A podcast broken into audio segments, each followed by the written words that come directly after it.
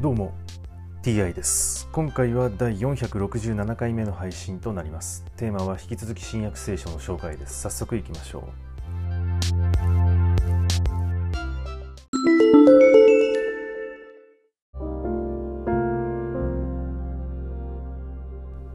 新約聖書第466回。今回はイエスとペトロというお話です。食事が終わるとイエスはシモン・ペトロにヨハネの子シモンこの人たち以上に私を愛しているかと言われた。ペトロがはい主よ。私があなたを愛していることはあなたがご存知です。と言うとイエスは私の子羊を飼いなさい。と言われた。二度目にイエスは言われた。ヨハネの子シモン私を愛しているか。ペトロがはい主よ。私があなたを愛していることはあなたがご存知です。と言うとイエスは私の羊の世話をしなさい。と言われた。三度目にイエスは言われた。ヨハネの子シモン私を愛しているか。ペトロはイエスが三度目も私を愛しているかと言われたので悲しくなった。そして言った。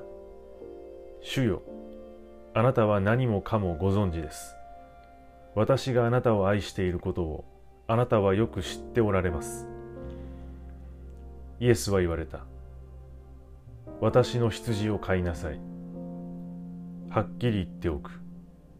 あなたは若い時は自分で帯を締めて行きたいところへ行っていた。しかし年を取ると両手を伸ばして他の人に帯を締められ行きたくないところへ連れて行かれる。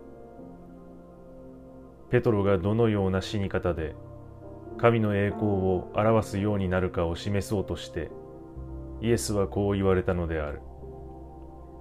このように話してからペトロに私に従いなさいと言われた。